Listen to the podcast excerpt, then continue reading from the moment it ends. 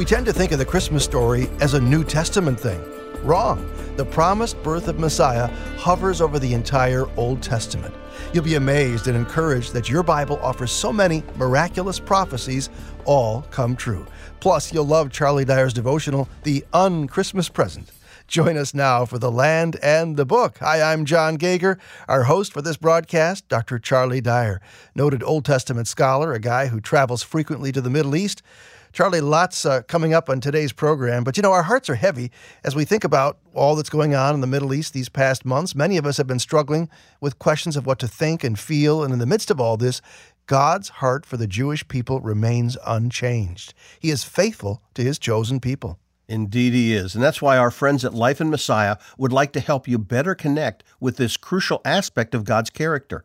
They're offering their new book, Sharing God's Heart, to Land in the Book listeners. This thirty-day guided reflection will help connect you with God's heart for His precious people. The articles, written by Life and Messiah staff, provide insight into Jewish life and culture. They can help prepare you to share with your friends the peace of Messiah that they so desperately need. If you'd like one of these insightful books for yourself or as a gift for someone else, visit life in messiah dot org and click on the Moody Radio button to find out how you can receive your copy. That's life in messiah dot org. With just a few days left on the calendar for twenty twenty-three, it seemed fitting that we should take a look back over the top stories of the past year, stories from the Middle East, and just see how they weighed in, what impact they've made in that region.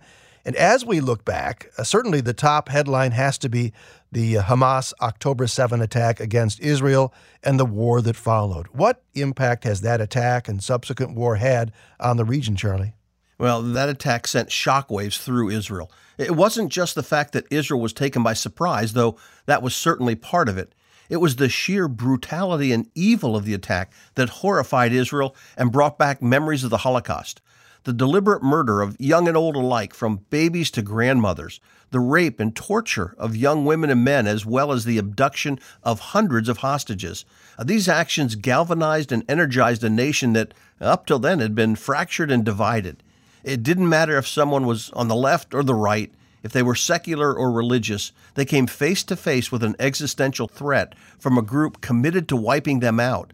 And after catching their collective breath, they responded with a resounding never again.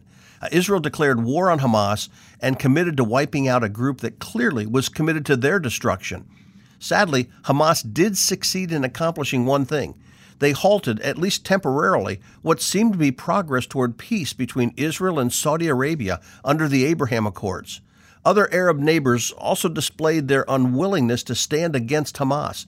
The Palestinian Authority, Jordan, and Turkey came out condemning Israel.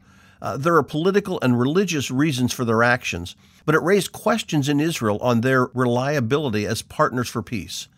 President Biden kept the U S solidly behind Israel, though he's also felt pressure from the progressive wing of his own party. As the campaign wore on, his support was starting to waver, but he has continued to provide Israel with the tools it's needed to get the job done. The other impact on the region has been the hostility between Hezbollah, the Houthis, Iran, and Israel. Uh, the war against Hamas will wind down, but the next war could be right around the corner unless a diplomatic solution, especially between Israel and Hezbollah, can be arranged. Well, the second major headline from the past year was the political divisions you've referenced within Israel over the coalition's focus on judicial reform. At its essence, what is the major problem? What are people fighting over here? Yeah, yeah. Until October seventh, this was far and away the most dominant headline of twenty twenty-three in Israel. And though it disappeared from the headlines after the start of the war, the issue has not gone away. Israel is fractured politically. Netanyahu was forced to include two far-right political parties in his coalition, and they've pushed for judicial reform, along with several other controversial proposals. Now, on the surface, the proposed judicial reforms don't seem that radical. Uh, they offer checks and balances between the legislative and judicial branches that are a normal part of, like, our own Constitution. The problem is that secular Israelis believe the changes are just a smokescreen for the legislature to push right-wing religious and political changes and to eventually pack the judicial bench with conservative judges.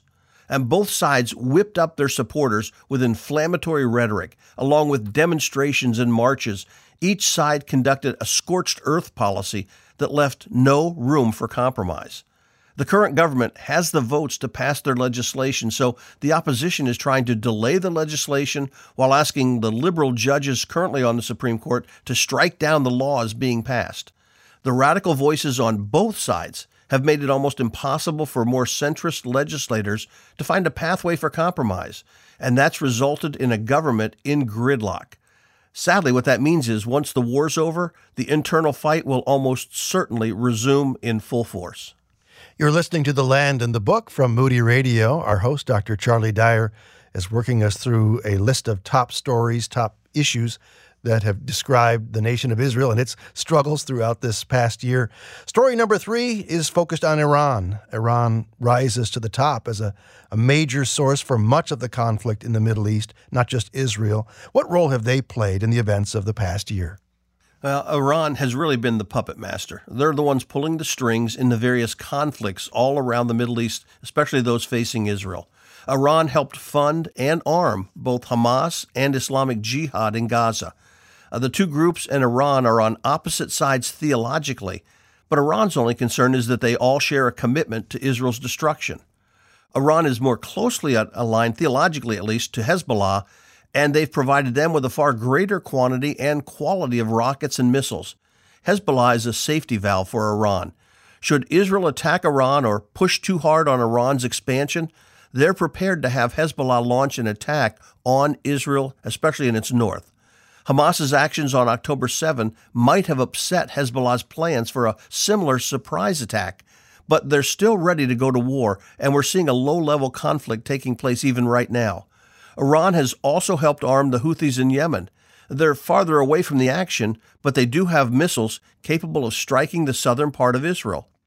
So far in the war against Hamas, Israel has been able to shoot down those Houthi drones and ballistic missiles, but they'll keep trying. Uh, the Houthis have also started disrupting shipping in the Red Sea. And though they've targeted Israeli-connected ships or ships bound for Israel, uh, that has the potential of disrupting goods traveling through the Suez Canal to Europe as well. And of course, the major threat posed by Iran is nuclear. They continue to exceed agreed-on limits on the number of centrifuges they can operate and the amount of highly enriched uranium they can stockpile. Uh, they are getting very close to the, reaching that breakout stage where they could produce nuclear weapons, and they're developing the rockets that could carry them. Hamas might have been the immediate problem facing Israel, but Iran, for at least for this last year and certainly coming into the new year, will remain the far greater long-term threat. Charlie, I think a lot of listeners hear you talk about the Houthis, and if we could take a map, and if you had to put a red pushpin into that map indicating their essential home base, home territory, hometown, whatever you want to call it, where would that pin land? It would land at the very end of the Arabian Peninsula. In fact, the Queen of Sheba came from that, that area uh, that's dominated by the Houthis today. Well, the last major story, at least for many of our listeners, has to be tourism. Israel and many other countries in the region experienced nine months of near-record tourism, followed by three months of virtual collapse. Was it just the war, or are there other reasons for the dramatic collapse? Now, far and away, the main reason for the collapse of tourism has been the war. But it's not just the fighting, since most tourists don't travel down near the border with Gaza. I see at least four reasons for this dramatic collapse that took place. The first was all the rockets and missiles that were fired by Hamas. Thousands were fired into Israel, and while most hit the communities near Gaza, rockets were also fired at Tel Aviv and at other cities along the coast, at Beersheba, and at the cities in the Shephelah, and even toward Jerusalem in the airport. And that leads to the second reason for the collapse. Most airlines stopped flying into Israel once the airport was targeted. Now, no missiles actually hit the airport, but in our litigious world, airlines remain incredibly risk-averse. And when most airlines stop flying, uh, most tour groups stop coming. In fact, John, I just had uh, my first tour for Israel in the spring is going to have to be postponed because I got notice that the airline that I'm flying on has also decided that they're not going to fly on that date. Hmm. So that uh, problem is going to continue even going into the new year. Now, the third reason for the dramatic collapse, though, was the influx of Israeli refugees from the communities around Gaza and from the along the border there with Lebanon. And many hotels were turned into evacuation centers. The Dan hotel chain, for example, it converted eleven of its seventeen hotels into housing for evacuees.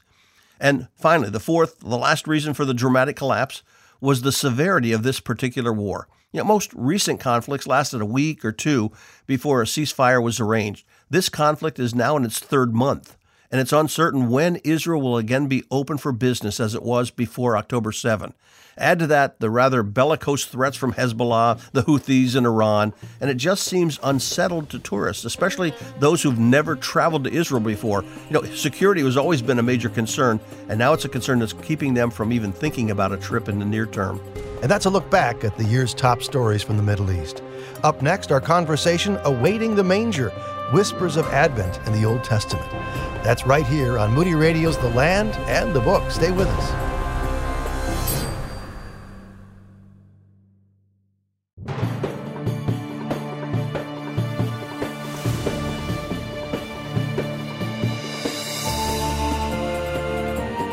It's an extraordinary story, filled though with ordinary people.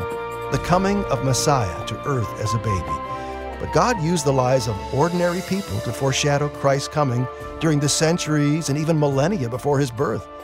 To wrestle with that is to rejoice in the tenderness and compassion that God has shown his people from the very beginning.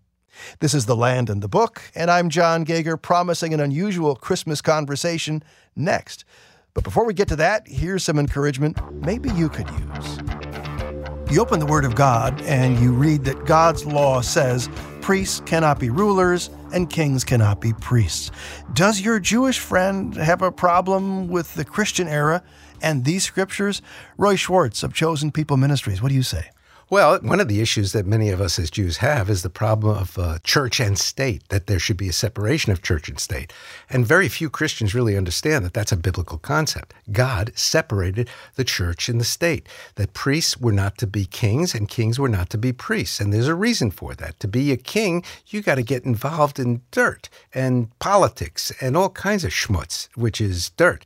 But being a priest, you are devoted to the Lord. You are devoted to intercession. You are holy to the Lord. And so that's why it says in Scripture, we are both kings and priests. But when the church became kings, it messed things up. It mm. presented a terrible reality. And, and so there's a spiritual truth in separation between church and state, between priests and kings.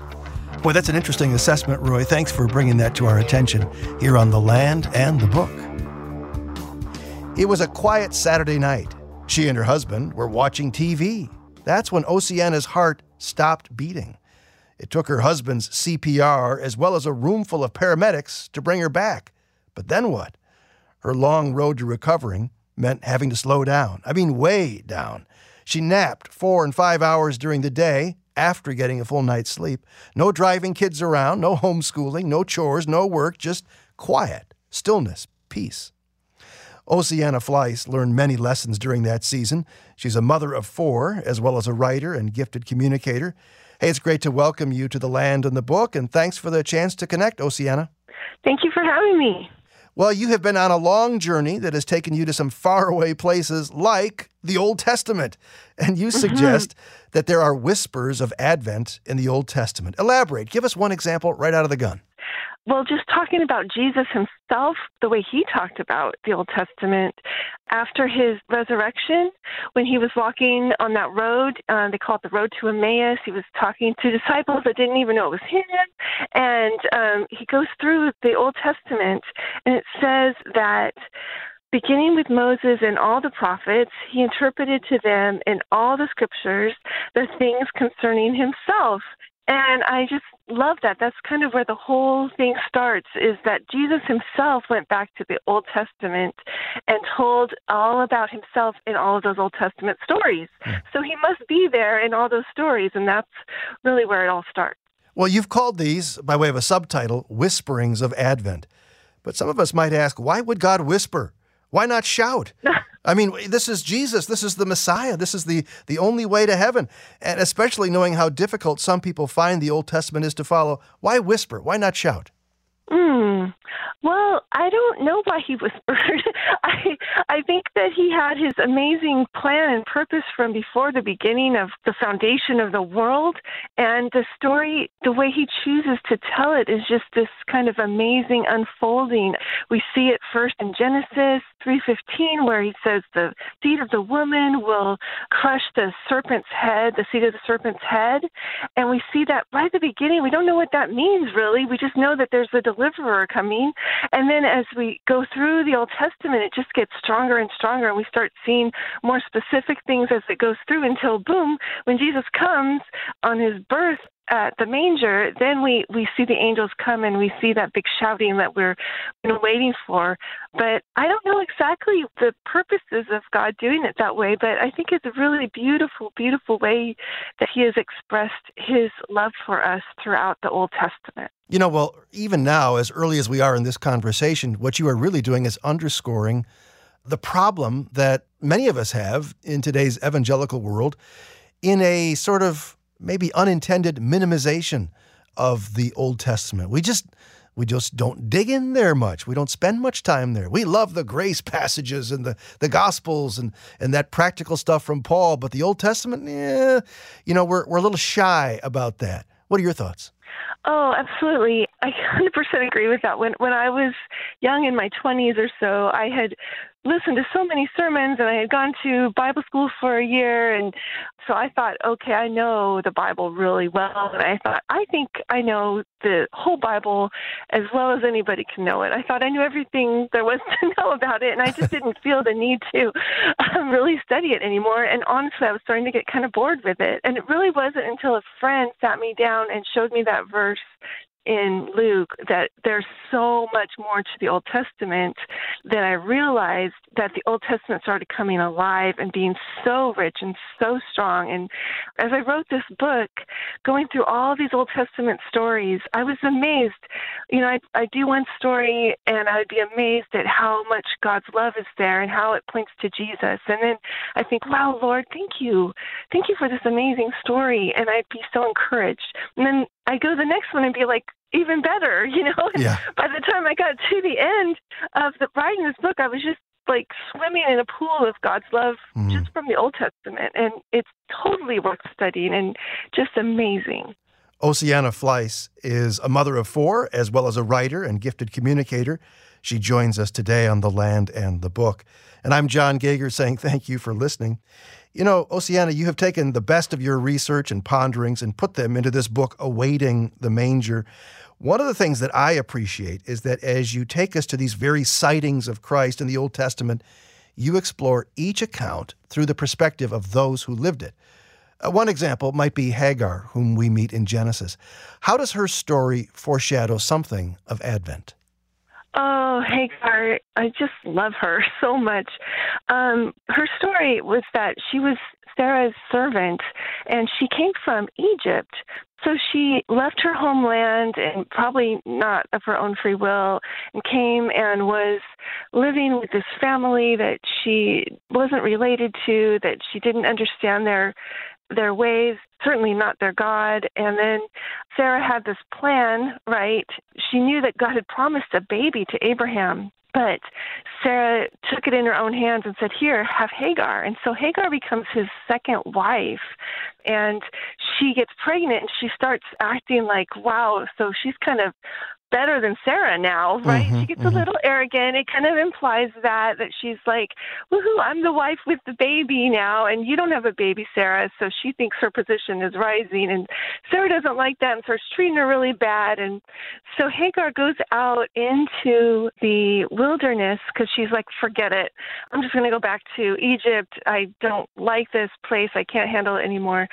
And she goes out there, and um, she's in the desert, and it doesn't say, but I think maybe she thought, what am I doing? I can't, I'm a pregnant woman walking through the, you know, the wilderness to get back to Egypt, and I can't be out here by myself.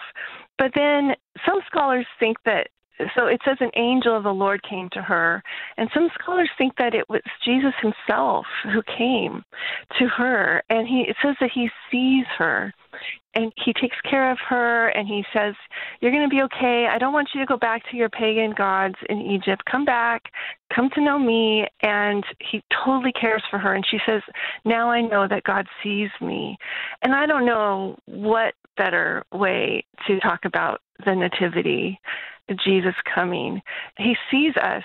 He sees the brokenness of this world. He sees our own brokenness, and he chose to leave his own heavenly realm and just come and be with us and take care of us. And in the desert, in our brokenness, he comes to us. Hmm. From Moody Radio, this is The Land and the Book. I'm John Gager, joined today by Oceana Fleiss. Another example, I think, is the Shunammite woman, whom we know from the colorful mm. life of Elisha. What a life he led. What is it in her story, though, that speaks of awaiting the manger?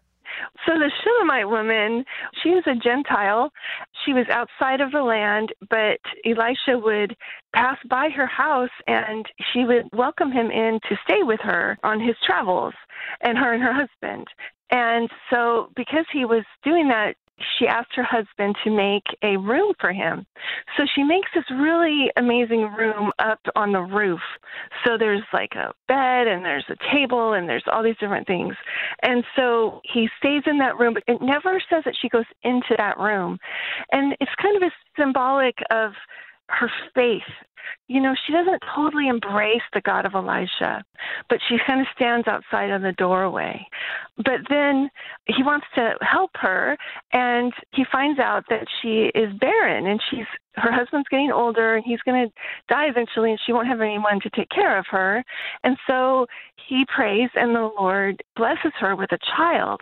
And she hadn't asked for this child. She hadn't asked for anything from Elisha. She just is given this child by Elisha praying and the Lord blessing her. And so she has this wonderful child that she adores, and she's so grateful, and she thinks, well, maybe there is something to his mm. God. But then he gets sick, her son, and he dies. And so now she totally freaks out and goes after him, and it's so dramatic and so exciting. Yes. And so Elisha comes back, and her son, he raises from the dead. He goes up to the rooms because she laid the son in that upper room, in that sort of symbol of the presence of God. And that's the first time she ever goes into that room. Mm-hmm. So he comes back, and he goes in, and he prays, and she, the little boy is raised from the dead. And I, I don't know, the parallel to Mary, where Mary did not ask to become pregnant. Mm-hmm. It was a gift that was just given to her. But she loved Jesus so much, as she raised him as her own. And then he dies. And then he comes back. Mm. And there's just such a parallel there between the Shunammite woman and Jesus and Mary. Yeah. I love the quotes and the lyrics to Christmas carols that you've included. Uh, as I worked through the book, I was stopped in my tracks, as if reading for the very first time the words to Good Christian Men Rejoice. You know, we sing the songs and we love them, but good Christian men rejoice with heart and soul and voice. Now ye need not fear the grave. Jesus Christ was born to save, calls you one and calls you all to gain his everlasting call. Christ was born to save. Christ was born to save. That just gives me goosebumps. Me too. That is amazing. Yeah. Well, you know, as we talk about uh, this idea of whispers of Advent in the Old Testament, how do you think our lives will be richer, our faith stronger, if we make the effort to find the Advent in the Old Testament? Well, for one thing, Advent time around Christmas can be so crazy busy. You know, I have four kids, and my kids are older now, but when they were little, you just have all this pressure to make it perfect and that Christmas morning be great and all of that. And I really found that focusing on Jesus alone, just Jesus, really changes the whole vibe of that season. You know, just getting my mind back, focus on who he is. I think about Mary and Martha you know, and how Martha was like going crazy busy. That's how I am during Christmas sometimes. But Mary is the one who sat at Jesus' feet and learned from him, and she did the better thing, he says. And I try to remember that during the Christmas season. And going back to the Old Testament is such a rich gift that he's given to us. Yes. I mean, we talk about gifts at Christmas. The Old Testament is a gift. Knowing God's character through those stories, knowing how he, almost all of the stories, at least the ones that I studied for this book, they're all about the broken and the needy and the hurting and how God comes to them and they're tired and mm. exhausted, like Elijah. You know, he was exhausted and by the brook and God feeds him and he's so gentle with him. And there's just story after story of, of God's loving, gentle care to his people. And I can relate to that so much. And knowing that, knowing his character, I mean, that's what it's all about, is growing in his character and who he is to us. So it definitely strengthens our faith. Well, there's just so much here, very rich, and uh, you've done a great job of bringing these stories to light. Awaiting the Manger. Oceana Fleiss has put it together for us. A link to the book, to her website at ours, the land and the book dot org. Hey, thank you so much for taking the time. Hope your family has a, a great Christmas and not too crazy. You too. Thank you. All right. Up next on The Land and the Book, we're headed for a fresh set of Bible questions. I love what you're thinking about. Let's see how Charlie answers, coming up right here.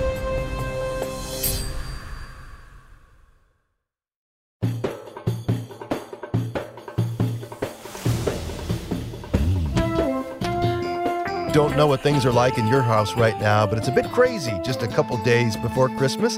Hi, John Gager here with you with The Land and the Book. Charlie, uh, things crazy at your house too, or pretty calm, cool, and collected? You know, with just two of us home now, it's fairly calm at this time of year. Okay, and nothing wrong with calm either, believe me.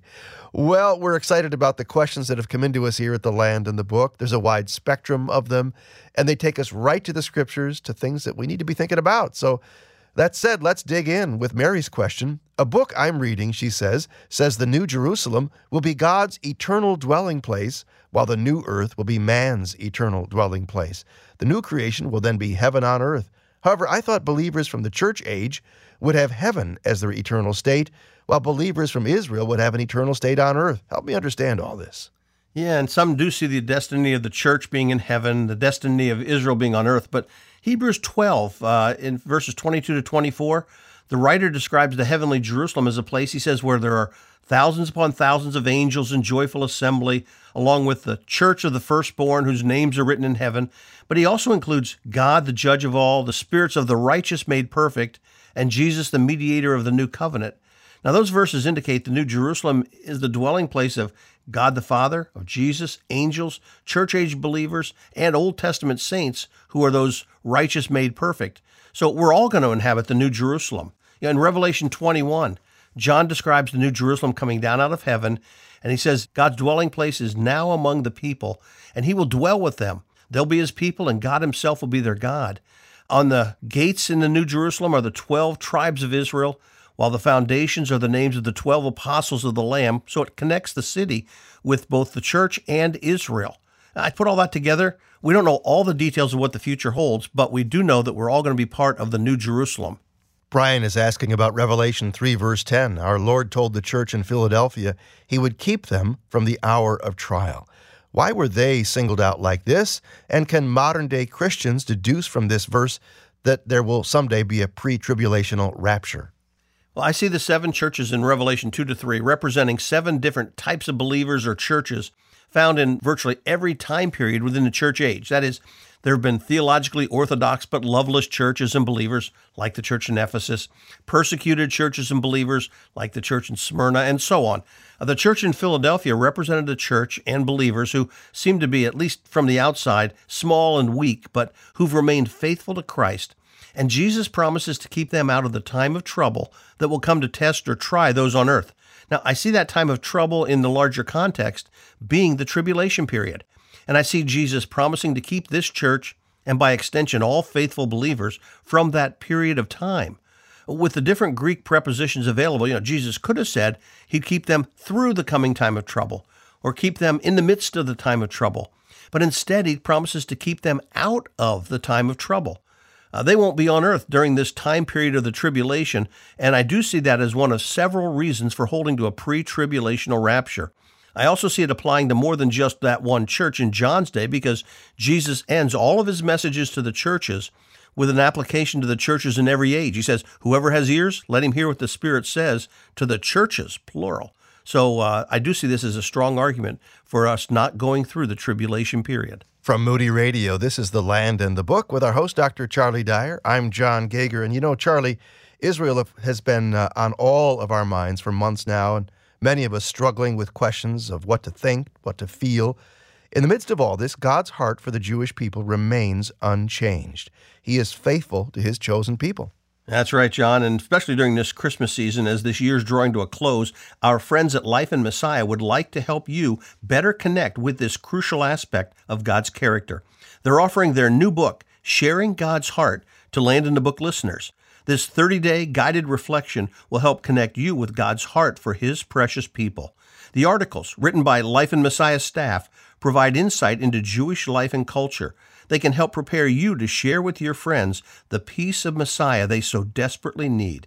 If you'd like one of these insightful books for yourself or as a gift for someone else, visit life in messiah dot org and click on the Moody Radio button there to find out how you can receive your copy. That's life in messiah dot org. Thank you, Charlie.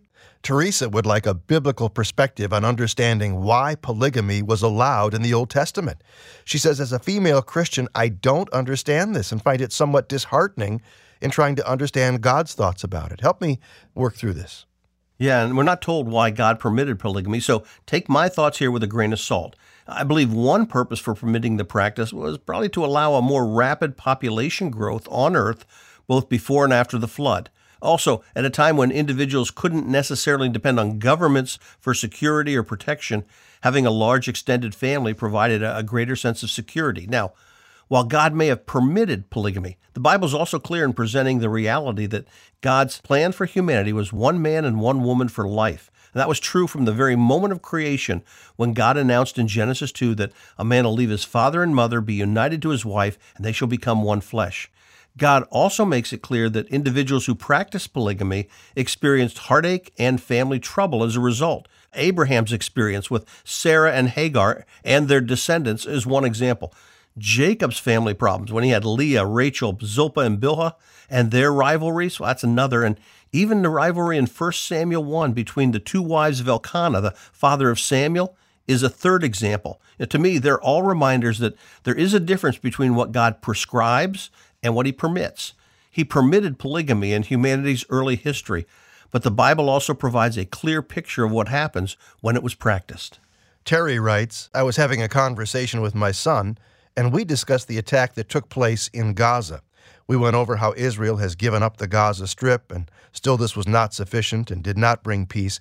Could you tell me whether the West Bank has been experiencing encroachment by Israel over the last several years? I don't trust what I hear and can read in various media and would love a comment from you on this. Yeah, that's a straightforward question, but it takes a little bit of a complex answer, so I'll try to be brief, but here are the main points. In nineteen forty-seven, the U N voted on a partition plan for the land. The Jewish people reluctantly accepted, the Arabs did not. When the British mandate ended in nineteen forty-eight, Israel said it was going to be a state, but it was attacked by the Palestinians and the Arab countries on all sides. And when that conflict was over, Israel ended up with more land than originally offered. But no formal borders were determined, only green lines. They marked where the different parties were when the armistice was announced. Now, the final borders were still to be determined, but no Arab countries would agree to make peace with Israel. Jordan took over the central part of the land, annexed it for themselves. They called it the West Bank of the Hashemite Kingdom of Jordan, which was shortened to West Bank. But it never became a country called Palestine. In nineteen sixty-seven, Egypt, Syria, and Jordan vowed to push the Jews into the sea. In the Six-Day War then, Israel defeated all three and captured the West Bank, Golan Heights, Gaza Strip, and Sinai Peninsula. Now, Israel offered to negotiate the return of most, though not all, that land in exchange for peace. The Arabs met in Khartoum and announced their three no's: no peace with Israel, no negotiations with Israel, no recognition of Israel. In the next few years, Israel did begin expanding into the areas it had captured. Most of the changes in the West Bank area were designed to help provide more defensible borders and to provide additional housing for the country as its population expanded.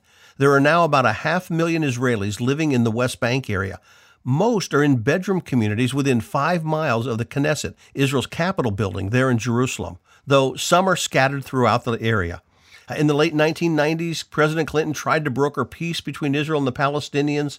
You remember Yitzhak Rabin and Yasser Arafat shaking hands on the White House lawn, but the process stalled out. Uh, it never amounted to very much. Uh, the Intifada, the second uprising, began in two thousand and ended that process. Uh, since then, it's just been a problem. In, in two thousand five, Israel unilaterally withdrew from Gaza. Two years later, Hamas took control and began using the area as a launching pad for their attack on Israel. So has Israel encroached on the West Bank? Well, it depends on which side you support. There never were formal borders, and the land taken by Israel was captured in a defensive war against those trying to wipe them out. So they do have a case for the land. Personally, I blame the Palestinian leadership for most of the problems that have happened. As one Israeli leader described it, they never missed an opportunity to miss an opportunity for peace. Time for one more question, this one from Todd. Does Ephesians five nineteen mean we really should sing to each other? I know we sing to God in worship, but I don't know that I've ever heard anyone encourage us to sing to each other. I'd be grateful for any insights you can provide. Yeah, and I think there's more in what Paul's saying than just that we ought to be singing to one another. What he says is rather than being controlled by wine, he calls on us to be filled or controlled by the Spirit, and he says that control will show up in four specific ways in our lives. The first is sharing with each other, he says, in psalms, Old Testament psalms and hymns, and spiritual songs, which I think he's talking about general songs of praise. And I think he's focusing on the time when we publicly join together to express in song our praise to God. In doing so, we're ministering to one another, but the public praise isn't just for the benefit of those around us. He also says, as a second result, we're to sing and make melody in our hearts to the Lord. So it's also intended as a way for us to worship the Lord. Music that demonstrates the Spirit's control in our lives is a means to minister to others and a means of expressing our love and devotion to God. And I think that's what Paul has in mind there. Well, if it's been a while since you've checked out the website, we'd love to have you pay a visit. It's the land and the book dot org. There's a podcast feature there that many are already taking advantage of. Have you? It's there at the land and the book dot org. Information about all of our guests, past programs, future programs, and more, the land and the book dot org. Don't go away. Charlie's devotional is coming up.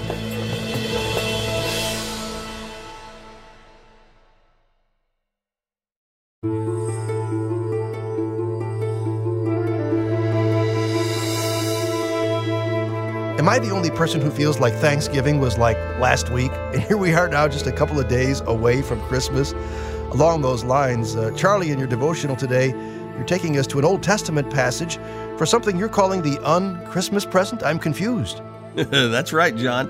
And uh, in fact, I'll follow with this. Did you know December twenty-fifth is mentioned in the Bible? And that's what we're going to talk about. All right. I'm looking forward to your unpacking all of that and more in your devotional segment. First, though, let's pause and take in another Holy Land experience, a testimony from somebody who's traveled to Israel and has this remembrance for you and me. Listen.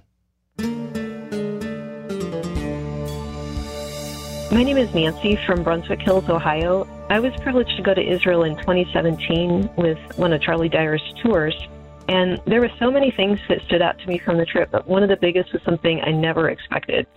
After reading for years about the miracles of Jesus and the awesome power God showed in the Old Testament times, it always seemed that Israel must be some kind of fantastical place, like something from a movie and not real life. But Israel wasn't like that at all. It was just as ordinary as the place where I live in Ohio, and its people are as ordinary as the people I meet each day. It was then that I realized that it wasn't the land that was so special, it was the God of the land, and that He is able to show the same grace and care and power to us right now here in the U S and to any of His children around the world as He did for the people of the Bible. Well, I hope you've done all your Christmas shopping. I hope those presents are wrapped and neatly under the tree. And if not, or maybe you're still in the middle of it, now's a great time to listen to this devotional from our friend Charlie Dyer. Take it away, Charlie.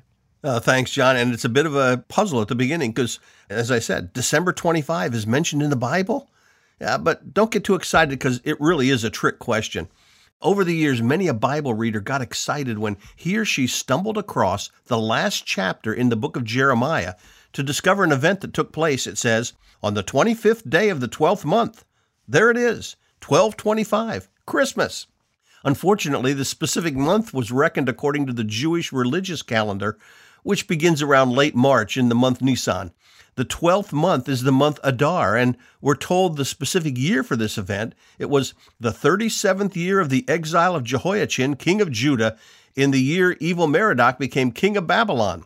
So instead of being December twenty-fifth, the event in Jeremiah fifty-two actually took place on April twelfth, five sixty-one B C.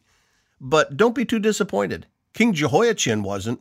In fact, he received the best present he could possibly imagine on that particular day. But I'm getting ahead of myself, so let's head to Babylon to learn more about the un-Christmas present given to Judah's exiled king on that day. Young King Jehoiachin was definitely one of Judah's more minor kings. He followed his wicked father Jehoiakim to the throne during turbulent times. Jehoiakim had broken his oath of loyalty to Nebuchadnezzar, and Nebuchadnezzar brought his army to Jerusalem to destroy the city and punish the king. But something happened along the way that spared Jerusalem, at least temporarily. Uh, apparently, King Jehoiakim was assassinated. After an eleven-year reign as a petty despot and corrupt ruler, it seems Jehoiakim was despised by almost everyone. Jeremiah summarized his reign this way. Your eyes and your heart are set only on dishonest gain, on shedding innocent blood, and on oppression and extortion. When Jehoiakim went back on his oath of loyalty to the king of Babylon and turned to Egypt for help, his days were numbered. As Nebuchadnezzar set off from Babylon with his army, intent on destroying this rebellious king and his capital, the people of Jerusalem realized the disaster about to fall on them, and they decided to do something about it. Here's how Jeremiah described Jehoiakim's final moments in office. This is what the Lord says about Jehoiakim, son of Josiah, king of Judah. They will not mourn for him. Alas, my brother! Alas, my sister! They will not mourn for him. Alas, my master! Alas, his splendor! He will have the burial of a donkey, dragged away and thrown outside the gates of Jerusalem. Jehoiakim was brutally assassinated, and his eighteen-year-old son was placed on the throne in his place. But the army of Babylon was approaching the city, and it soon became obvious that the only way for the city to be spared would be for Jehoiachin and the people to surrender. After reigning for just three short months, on March sixteenth, five ninety-seven B C, Jehoiachin surrendered. The city was spared, but Jehoiachin was carried off into exile along with thousands of others, all the officers and fighting men and all the craftsmen and artisans. Jehoiachin spent thirty-seven years in captivity. During that entire time, Nebuchadnezzar ruled over Babylon. For part of the time, Jehoiachin's captivity might have been similar to house arrest. We know this because a tablet was uncovered in Babylon, dated to five ninety-two B C, that lists the payment of rations of grain and olive oil to Jehoiachin and five of his sons. But something must have happened that caused him to be placed in prison. Perhaps it was the rebellion of his uncle, King Zedekiah, against Babylon in late five eighty-nine B C. When Judah rebelled again, its fate was sealed. And apparently Jehoiachin also felt the anger of Nebuchadnezzar. For the next twenty-eight years, he was confined in prison. The eighteen-year-old king taken into exile was now a fifty-six-year-old prisoner who had long ago given up on ever being free again. Then came the best un-Christmas present of Jehoiachin's entire life. Nebuchadnezzar died, and his son, Amel-Marduk, called Evil-Merodach in the Bible, became king in his place. The first partial year of his reign was called the accession year, but on the first day of the first month of the new year, he began his official first year as king. In the thirty-seventh year of the exile of Jehoiachin, king of Judah, in the year Evil-Merodach became king of Babylon, he released Jehoiachin, king of Judah, and freed him from prison on the twenty-fifth day of the twelfth month. He spoke kindly to him and gave him a seat of honor, higher than those of the other kings who were with him in Babylon. So Jehoiachin put aside his prison clothes and for the rest of his life ate regularly at the king's table. Day by day, the king of Babylon gave Jehoiachin a regular allowance as long as he lived, till the day of his death. A week before the start of his first official year as king, Evil-Merodach chose to extend kindness and favor to Jehoiachin.